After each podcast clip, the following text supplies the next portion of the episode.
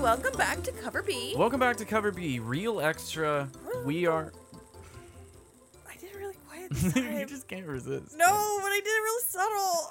We are talking about Shang-Chi. Yes! We went out and saw the new hit Marvel sensation Shang-Chi in theaters. Yeah. Support your theaters. Be careful, but support your theaters. Yes. And yeah, we want to talk about it. Probably won't get... I don't imagine we'll get too spoilery, but we'll make a note if... we do. For those who don't know, Shang-Chi is the master of Kung Fu in the Marvel Universe. He's a character that's been around for quite a long time. Originally starred in very pulpy Kung Fu books, all martial arts based. He's popped up in modern era in different teams and in different groups, as well as recently had his own run start up. And I think it's still going. I think it's still going. Shang-Chi versus the Marvel Universe is still happening. In the movie, we see Shang-Chi working in San Francisco as a valet. He's going by the name Sean. He's just living a normal life. Not a lot of prospect with his best friend Katie, who's played by Awkwafina. Suddenly, he is attacked on the bus by a group of assassins that want a pendant that he has. He fights them off deftly, proving to Katie that he might not be who he says he is. And from that point on, Katie and Shang are thrust into this world of magic and mythology as they try to figure out a way to stop Shang-Chi's dad from unleashing a terrible evil. Yeah. And it's fantastic. It's so good. It was very, very good. Incredible fight sequences. I think that's the first thing I want to talk about. I was very worried with the initial trailers that we saw because I feel like they showed off a lot of wire fighting stuff. Yep. And a lot of real bombastic stuff and not a lot of the actual Kung Fu. But there's a lot of it in here. There's a lot of different forms of Kung Fu and other different forms of Chinese martial arts. Simu Liu, the actor who plays Shang-Chi, has said various times, talked about his kind of training regimen to get ready for this. He had a very, compared to a character like Daredevil, for instance, he had a lot of work to do because he's not wearing a mask. So he had to be able to perform as a martial artist because they couldn't just swap him out with a stunt double at any given time. And so he had a lot of work to do, and he talked about kind of learning all these different forms of Kung Fu, learning different forms of Chinese martial arts, even learning like regional forms and regional stances and things like that. And it shows. The choreography is really, really good. It's some of the better fight choreography that we've had in the Marvel Universe. If you were disappointed with the fight choreography in the most recent Mortal Kombat movie like I was, this is a nice, refreshing step in the right direction. Also, we just haven't had a very fist on face type of Marvel movie or Marvel thing in a while. Yeah. I mean, Black Widow had plenty of flips and really good fight sequences in and of itself, but it also had tons of gunplay and explosions. And it was that more CQC style stuff where it's about quick takedowns and not as much two heavily trained opponents going at one another rigorously. And there was a lot of that in here. So if you're a martial arts fan like myself, very, very good. They had some wire fighting stuff, but it was always kind of relegated to the more supernatural fights. And they even had weapon fights, and they had... Yeah, it was good. It was. I don't know how else to say that the fighting was amazing, but it was really, really solid. The martial arts on this was really good. I enjoyed how very natural and organic and real everything felt, which is not always something you get from Marvel. I felt like Iron Man felt very natural, but at the same time you're dealing with a billionaire playboy. So there's always some level of eye roll. You know what I mean? Yeah. Oh, okay, well you can do this because you have a bazillion dollars. Yeah. But you're coming into this guy. Simu Liu did an amazing job being very much just like a dude you'd be hanging out with like at a bar. Yeah. Like, he's just a guy. He's just a dude. He's very organic. Like, his relationship with Awkwafina's character, Katie, is so just like, oh, yeah, that feels like my two friends. Like, oh, yeah, I've hung out with those people before. Totally. Absolutely. I mean, and when we say he's just a dude, I would like to just go ahead and put an asterisk on there and just say an absolute hunk. That is also very true. That is very true. He is quite dreamy, I must say. Yeah. I don't need 10 rings if he just wants to give me one ring.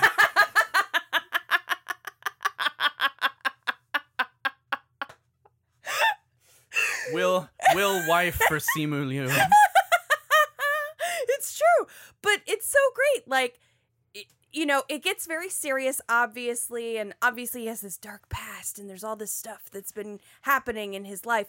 But at the very beginning and at the face of it, he's just a guy that likes to go and party with his friend and do karaoke and, go to work and get up and live life. And it was kind of nice because you always see these characters in the movies, in particularly Marvel, where like it almost feels like from the minute we're introduced to them, their destiny is spoken of, and they are going to be greatness. And like even in, if you think of like the first Thor, when we're introduced to like Jane Foster and Darcy, like they're out chasing storms, but it still has that feeling of like, they are going to achieve greatness. Yeah. You know what I mean? Whereas in this one, we're introduced to them, and they're kind of like mess ups. Like, they don't really have any prospects. They don't have much future. Like, they don't really want future. Like, not gonna lie, I have a lot of friends that felt like this. It just felt very millennial.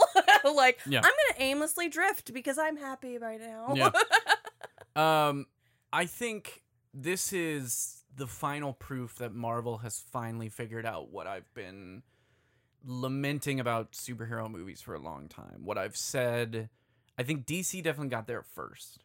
And Marvel has been going there with their shows. Their shows, particularly WandaVision and Loki, fall into this category. And the closest they got movie-wise, in my opinion, was Doctor Strange. But even then, with a lot of the Infinity Stone ties with Doctor Strange, it still felt kind of like they were trying to ground things and root things in some sort of explanation or reality. Right. And that was, I've talked about it endlessly, and I'll continue to talk about it. I think the weakest parts of setting up the Marvel Cinematic Universe, the things that Marvel had to learn along the way, the things that, even though DC got there quickly, them trying to rush to a cinematic universe didn't give them the experience of kind of learning that Marvel had. Yeah. And the lesson that needed to be learned was that people do not give a crap about your reality. No. You know what I mean? They don't. Thor can just be Thor. Yeah. You don't have to have a whole big, what I see as science, you know as magic. Like, no one cares. Yeah. No one cares. No. I don't need you. Nobody needs you grounded in reality. Nah. Unless that's the story you want to tell, a la the Dark Knight series, the Christian Bale, Christopher Nolan, Batman stuff. Which makes sense for Batman, though, because Batman's kind of, like, he's just a dude anyway. Yeah. You know what I mean? And so, like, if that's the angle you want to go, by all means, go that angle, but you have to go hard. Right. You can't concede any... Concede anything. Right. There's no concessions can be made. Right. You have to just go for it. Yeah. And Marvel, for a long time, was trying to do this kind of in-between. Like, they had fudge science, and they had, like, reasoning behind stuff, and they were trying to, like... And that's... It worked because they started with their scientific-based characters, with the exception of Thor. But as they got closer and closer to needing to include Doctor Strange, Scarlet Witch, all these people, it became dicier. Yeah. To the extent where they introduced Quicksilver and Scarlet Witch, and it's like, the twins, they were, tested on with this Infinity Gem, and that's why they have powers. And eventually they've kind of retconned that, it seems, to make Scarlet Witch just Scarlet Witch. They do kind of retcon everything now, because they even actively, they're just like, Thor's a god. And so, and so, like I said, they got close with Doctor Strange. Doctor Strange didn't do a lot of... It was magic. That's it. But considering specifically the Time Stone's importance to Doctor Strange, it's still kind of... And the effects choices they used. Like, right. I love the spirally teleporter thing. It's super cool. But it looks very technological. It does. And to an extent, this movie does the same thing, but I think it's just because Marvel's made a brand. Yes. Like, the big running theory in the setup to this movie was that the Ten Rings were going to be some sort of alien technology. And it's possible they still are. It seems like they might be connecting these to the Eternals and the Celestials in some way. Right. But we'll see. But they look kind of like tech. Like, they could be tech. Yeah. They don't necessarily look just magic. Right. That said, there was a ton of freaking magic in this. Oh, yeah. And they didn't do anything, you know, there was mystical villages that exist in a space of its own. There was, you know, magical creatures and people with wind bending capabilities and stuff like that. And among other things, which we'll talk about later once we go into spoiler mode. But I think this was the first time Marvel had a big budget thing, big old budget thing, where they didn't try to ground. They didn't try to explain why this magical village exists. No. They didn't explain that the magical creatures here were experimented on by Inhumans and now they look like this. No, they didn't. You know, the Kree came and gave these people magical martial arts abilities. No, they didn't explain any of that. It just was. It was mythology. It was magic.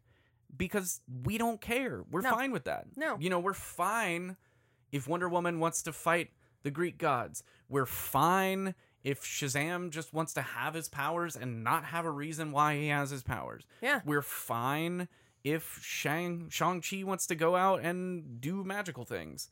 We're fine if Loki wants to bebop around time with this time committee thing that can do things because why not? They can. Yeah. You know what I mean? Like, we're good with this. And so, like I said, the shows, WandaVision and Loki specifically, you know, really started to push that message of, like, stuff's not going to be grounded anymore. Yeah. We're not going to try to explain to you guys. Not everything has to make active sense. That these are comic book movies. Yeah. And then I think this is the first one that we've really gotten from Marvel, where it's just like, this is a movie. Here you go. Key to it is just...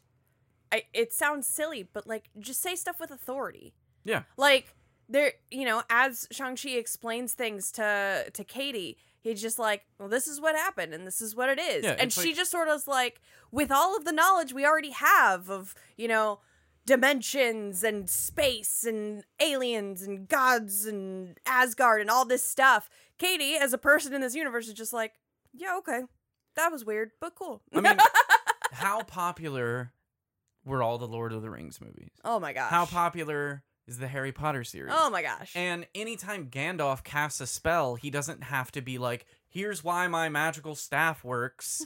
Here's why, you know, there's eagles now. Here's why saying this word in front of this door worked. It's some sort of ancient mechanism and it hears you. And no, it's just magic. It just works. People are fine with that. People want to be a part of that universe. I don't need the science of how a wand takes a word and then turns it into a special magical thing. I don't need that. I just need it to happen. Yeah. You know, D&D is extremely popular. Fantasy movies and books and games and things like that have been incredibly popular. Video games themselves are incredibly popular and just put you into the world and don't try to make that world make sense in your scope. I mean, it's just like... you know, people since the 80s have been playing as a plumber fighting a dragon turtle with no questions. We don't need a gritty, realistic idea of how dragon turtle exists. We tried that, and John Leguizamo was embarrassed for it. You know what I mean? I mean, you know, one of the most popular video games of our modern era has been about... taking giant injections, putting it into your arm somehow, and then now you have magic powers that change depending on what you've injected. Guess what? That doesn't make any sense. Yeah, so I think we're finally there, and I think that's good because we have a lot of really weird shit to talk about. You know what I mean? We've got a multiversal Doctor Strange movie coming up. We've got a multiversal Spider-Man movie coming up. There's a lot of stuff happening soon. We've got Blade coming in. We've got Ghost Rider is supposed to be coming in. We've got Moon Knight coming in. So, like, and the Eternals themselves. Eternals is coming out in November. Look forward to Real Extra. Cover B presents Real Extra Eternals coming to a podcast near you. And, you know, that's going to talk about these super, you know, super strong people that have been living on Earth that were experimented on by Celestials that... Not Galactus. It's not Galactus. In the trailer, it's not Galactus. It's not. Can't tell you. He like had an outburst. Galactus is coming in it. No, it's not. He had a bit of an outburst in the theater where we were watching the trailer, and I just next to me quietly, because there's other people in the theater, I just hear Chris go. Yeah. I just don't want people going into this expecting Galactus, not getting Galactus, and then being like, bro, they teased me with Galactus. Why did I get Galactus? There are other big space people. There are lots of other big space people. I mean, anyway. Galactus is a very cool big space person. Yeah, but I think Galactus deserves his own sort of arc. You know I mean, they're not bringing us Fantastic Four with no intentions of Galactus. Exactly, yeah. So, you know, Eternals in and of themselves is going to require a lot of... reasoning. A lot of acceptance. It seems like they're already, you know, they're already covering the whole, like, well, why didn't the Eternals help with Thanos thing? And it makes sense because the Eternals historically in comics are really like, nah, that's a you problem, dog. Yeah, I ain't doing that. We're here to fight deviants, and that's like it, bro. And that's just what they do. They don't really help out with other things. But, so I think the most exciting thing I got from this movie, and there's a lot of exciting things, but the most exciting thing I got was that Marvel is officially ready to start pumping out movies with a supernatural and a magic tinge to them, without trying to ground it either in our reality or in reality rules that they've already set for themselves. Right. You know what I mean? Like, because that's kind of, I guess that's the best explanation for what I'm talking about with Doctor Strange, is while it didn't feel grounded in our reality, it felt like Marvel had already established these rules of what the MCU reality is like. Yeah. And instead of letting Doctor Strange expand those rules, they tried to fit him in to that. Right. And then right around the time of Endgame, with the whole time heist and the Ancient One talking about timelines and stuff like that, they started to really expand that reality. Yeah. And I think WandaVision, Loki... really push that further. And I think with Shang-Chi, what we're seeing is them being more willing to just bust those walls. Yeah, fully expand it to include everything. And that's one of the things that I was going to say about Shang-Chi is that it is unlike any Marvel movie you've been in. True. There's creatures and the fighting styles and the way it's filmed and the way it looks and...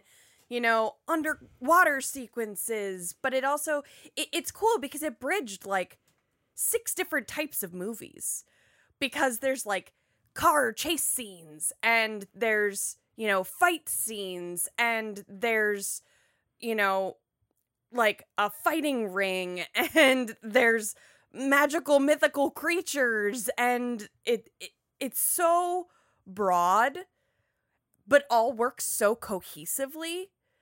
We have not had anything like that in a Marvel movie. And I think it's because previously Marvel movies have very much been, this character is this type of character, so all of the interactions with this type of character are going to feel like this specific thing. Mm-hmm. So, like, the Thor movies were always very, like, Asgardian, and it feels kind of like you're watching a Kenneth Branagh movie, and, you know, it's got that very, like, you know, kind of mildly pretentious, like, magic, but to an extent, and mild, and, like, sword fights, and, you know, thing. I don't know. It just has that type of vibe. And then, like, the Iron Man movies is always, like, explosions, and then speeding off in the suit, but then also explosion. Like, it's relegated to specific, like, feelings. Yeah. You know what I mean? And specific scenes that you can have, and specific types of fights that you can have, and types of crises that can be presented.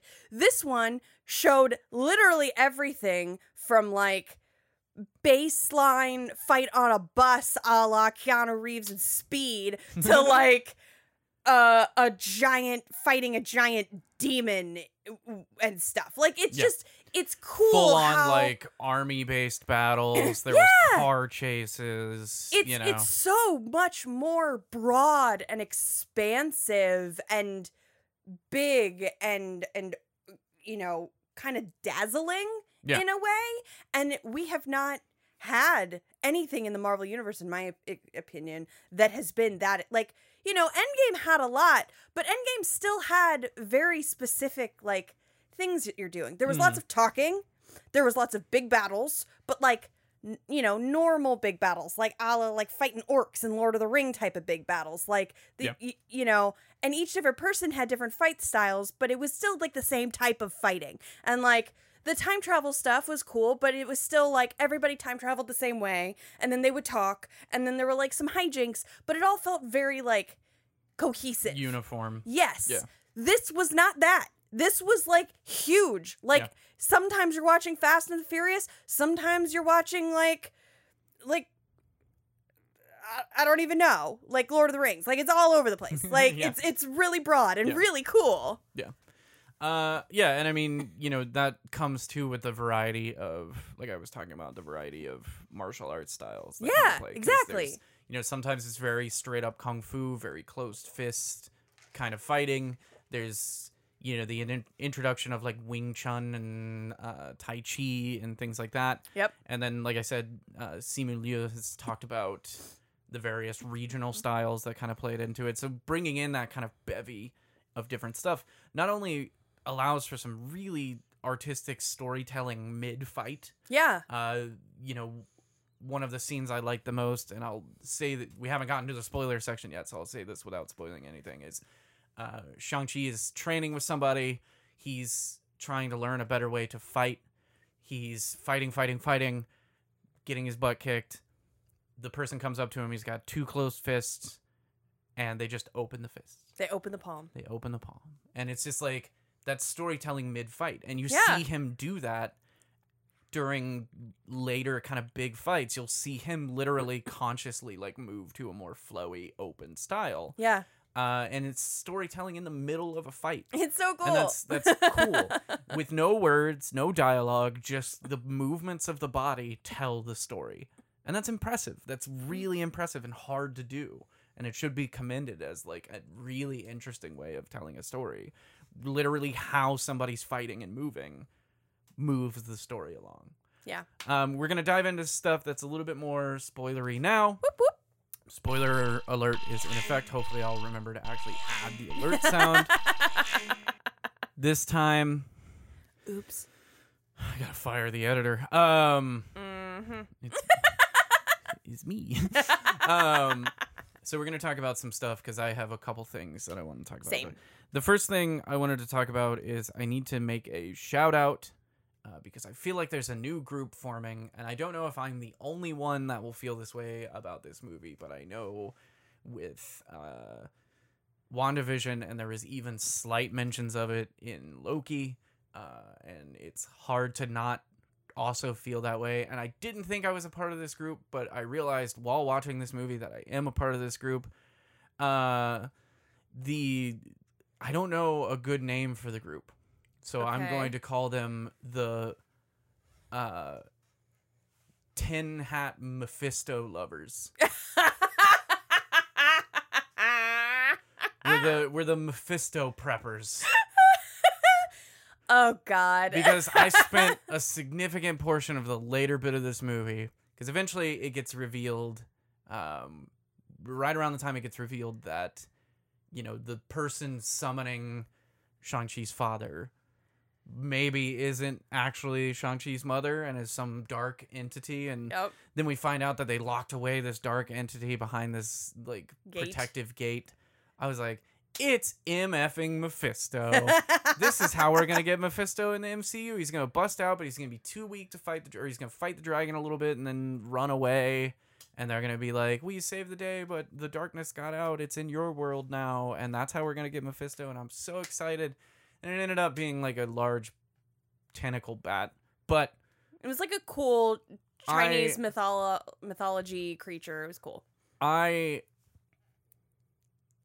was disappointed at the reveal of what was behind the gate, and then had to take a moment with myself where I stared at my hands and said, "Oh no, I'm one of them."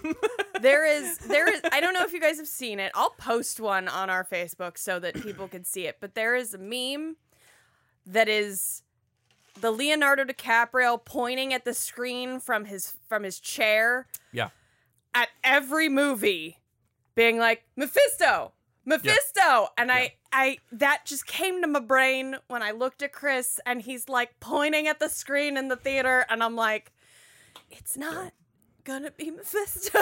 So look forward to my Facebook group, the Mephisto Preppers, where we're gonna theorize how Mephisto is gonna appear in every Marvel movie until he finally does. We're gonna tweet at Marvel Studios every single day blank of me requesting Mephisto in a Marvel movie.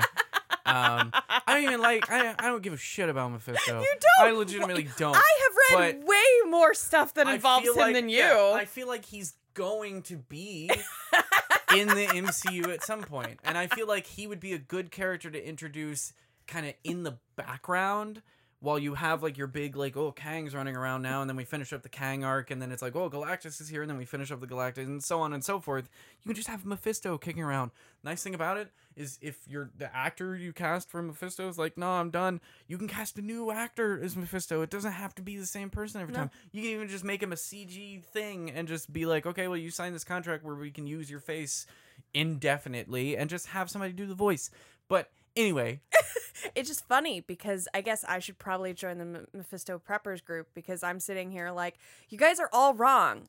He's coming in Blade. Duh.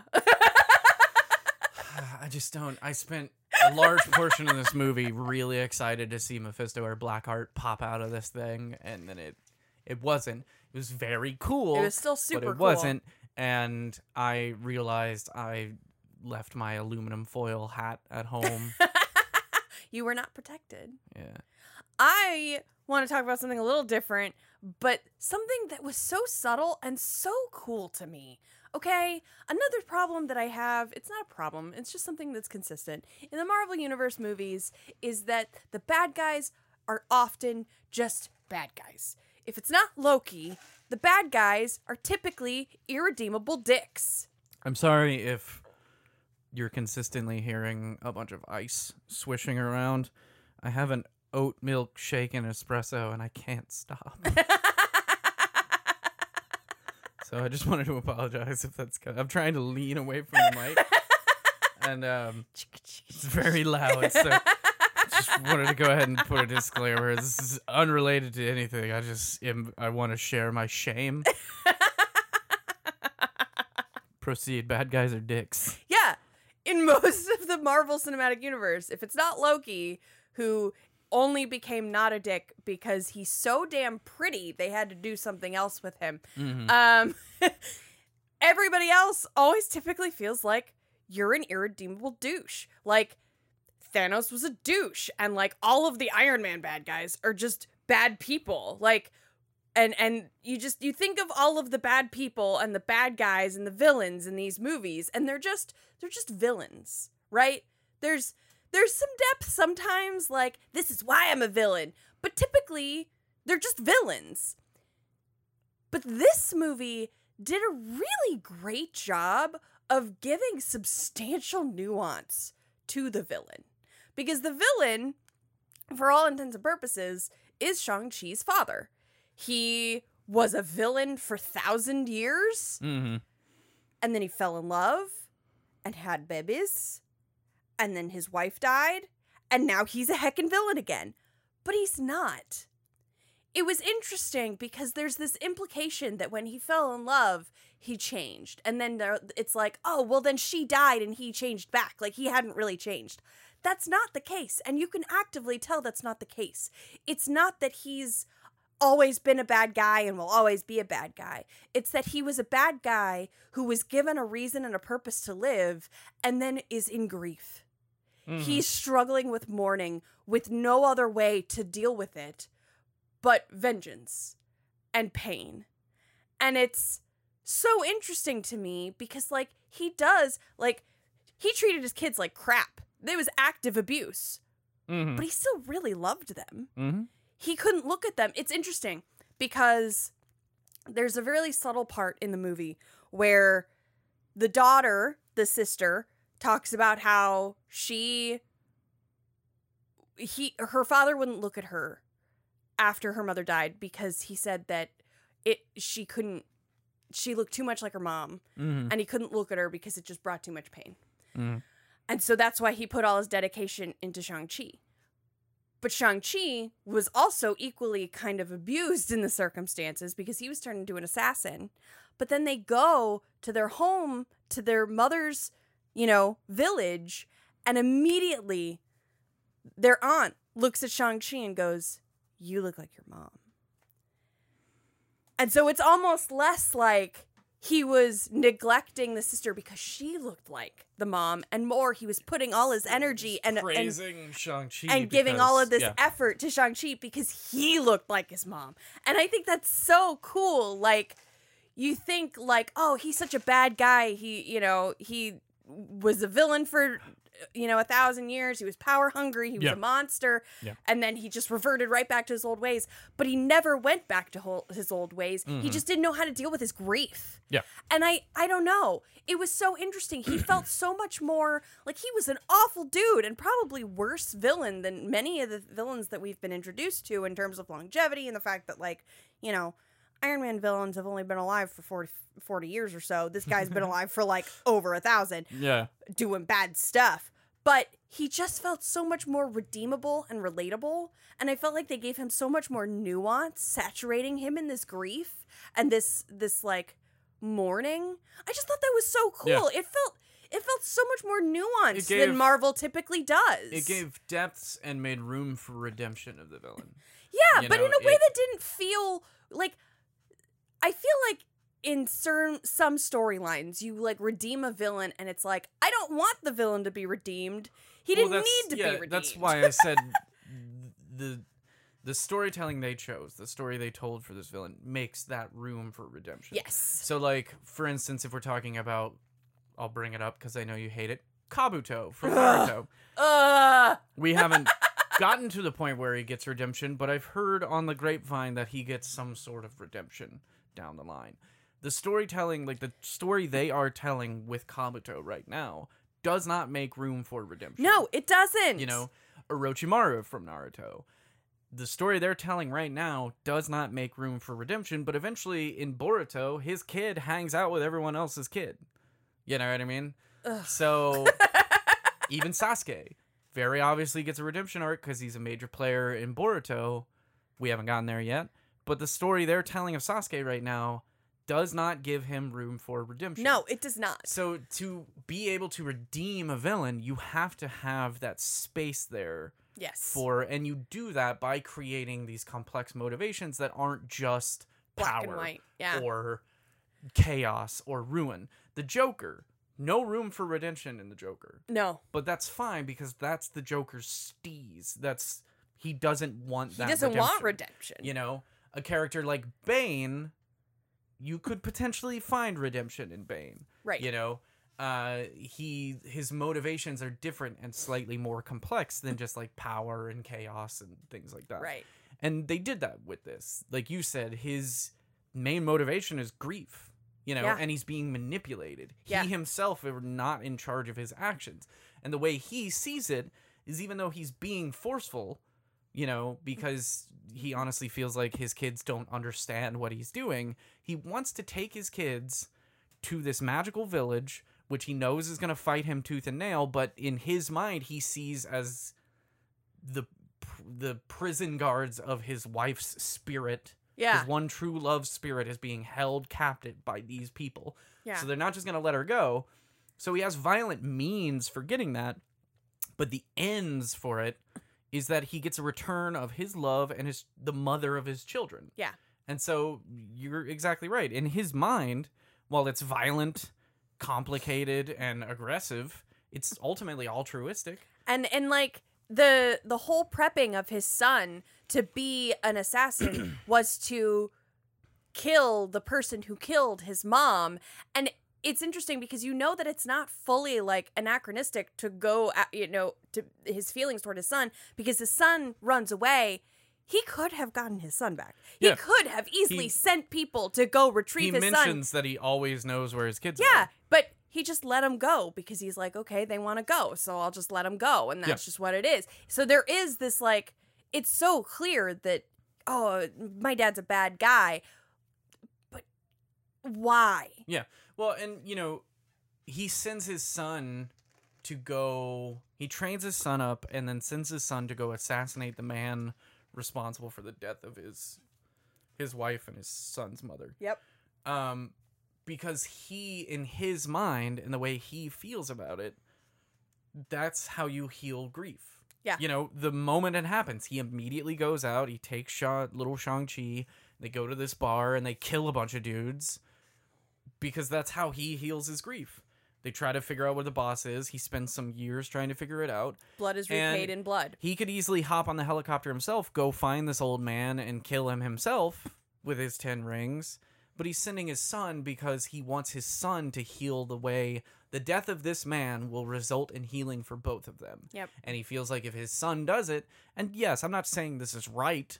You know, we've seen endless stories talking about how, you know, dig 2 graves. Yeah. Kind of thing. An eye for an eye just makes the whole world blind. Yeah, and, you know, it's not the right way to do it, but in his mind, it is. Yeah. He sees this as healing. Yeah. You know, a blood pact has been made or something like that. Yeah, like spilled blood can only be treated with spilled blood. Yeah, blood for blood, effectively. Yeah. And that's what he sees. So in sending his 14-year-old son to go kill a man in America, he sees it as... I'm helping. The death will heal me. The act of doing it will heal him. Yep. And he'll be able to be a man from it.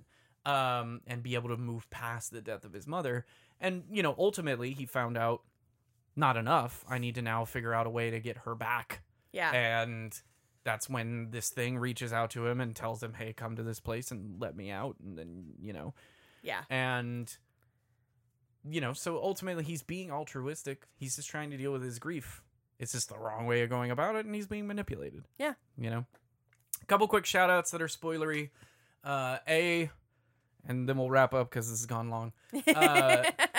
If Trevor hadn't been in this movie, I would have been endlessly pissed off about it, so thank you. It was so good. Ben Kingsley's Trevor is one of my favorite MCU characters because he's just... wacky, and I feel like Iron Man 3, including Trevor, like the Trevor reveal, was really the big kick into Marvel finding other types of humor to integrate into their thing, aside from just like snarky hero, aside from just Robert Downey Jr. Yeah.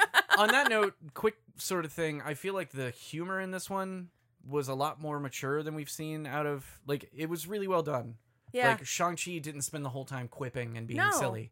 And while they did have Katie there, who was kind of a, you know, humorous person and quippy kind of behavior, comedy relief, this movie was not afraid to have extended serious moments. Yeah. You know, it was not afraid to be a serious movie. It didn't need to relieve that tension with humor all the time.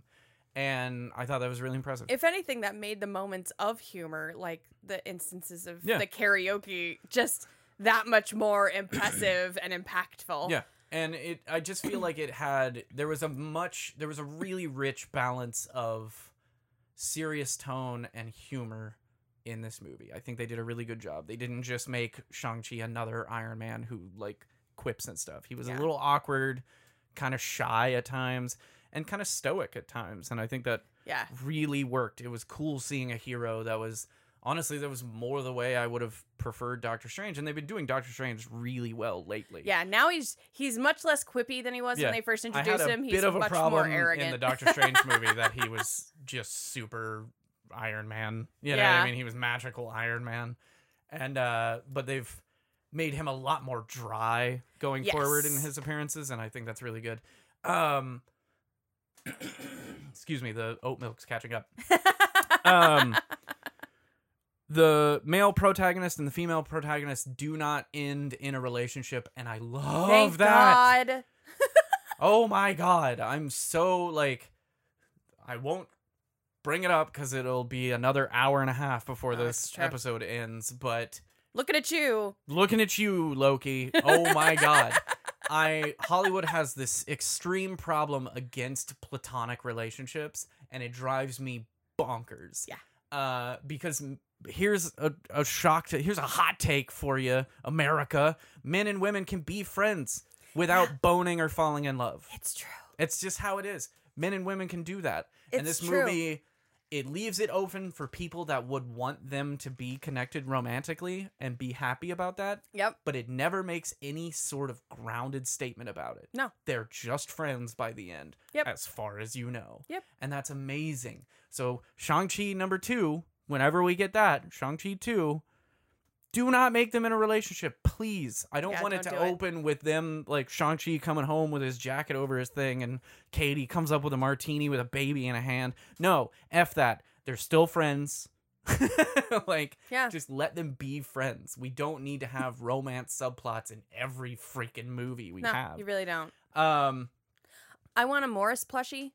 Just had to throw that out there. Morris plushie. He's the freaking cutest. And then finally, shout out to the writers for handling Katie's story and giving one of the more relatable millennial subplots I've seen lately. Yes. Very, very well done. Katie is ultimately just a woman trying to learn how to look at all the things she wants to do and settle on something. Yeah. And decide what direction her life takes and be happy with it. Yeah. She's ultimately a woman who is struggling with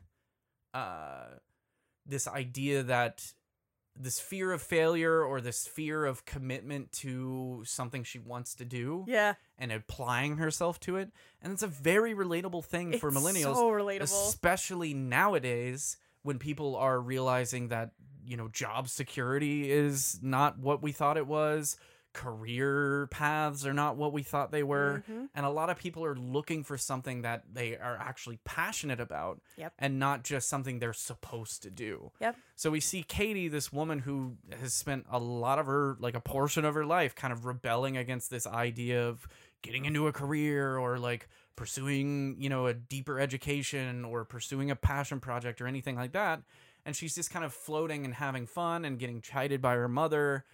And, she goes off into this mystical world and realizes that if she applies herself to something that she enjoys, she can get something out of it, whether it be just the joy of doing it or some sort of career or something like that. Yeah. And that's a very, very relatable subplot. And I loved it. I loved watching Katie's journey in this, as much as watching Shang-Chi's, as much as watching the rest of the family and the village and the, even Razor Fist had an interesting arc. Yeah. You know what I mean? It was really cool. But Katie's story was really, really refreshing. It was nice seeing writers be able to take a look at a more millennial condition without kind of lampooning.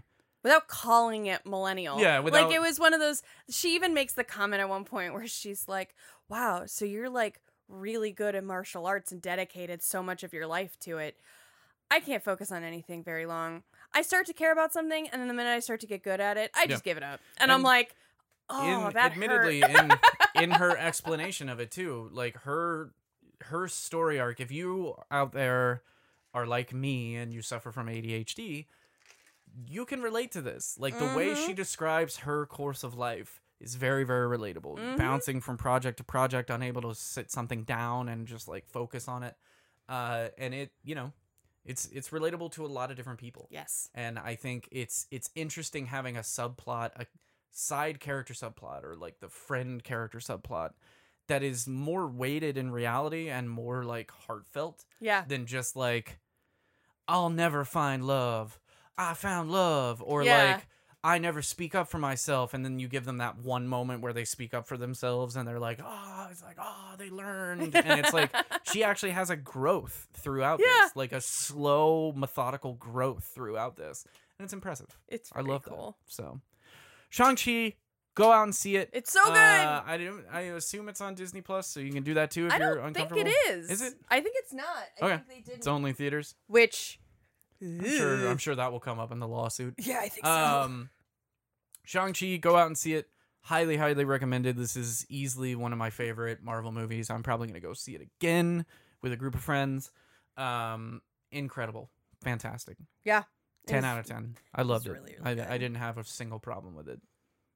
I'm sure I could nitpick things if I wanted to, but I don't want to. Everything. The stuff I liked was too good.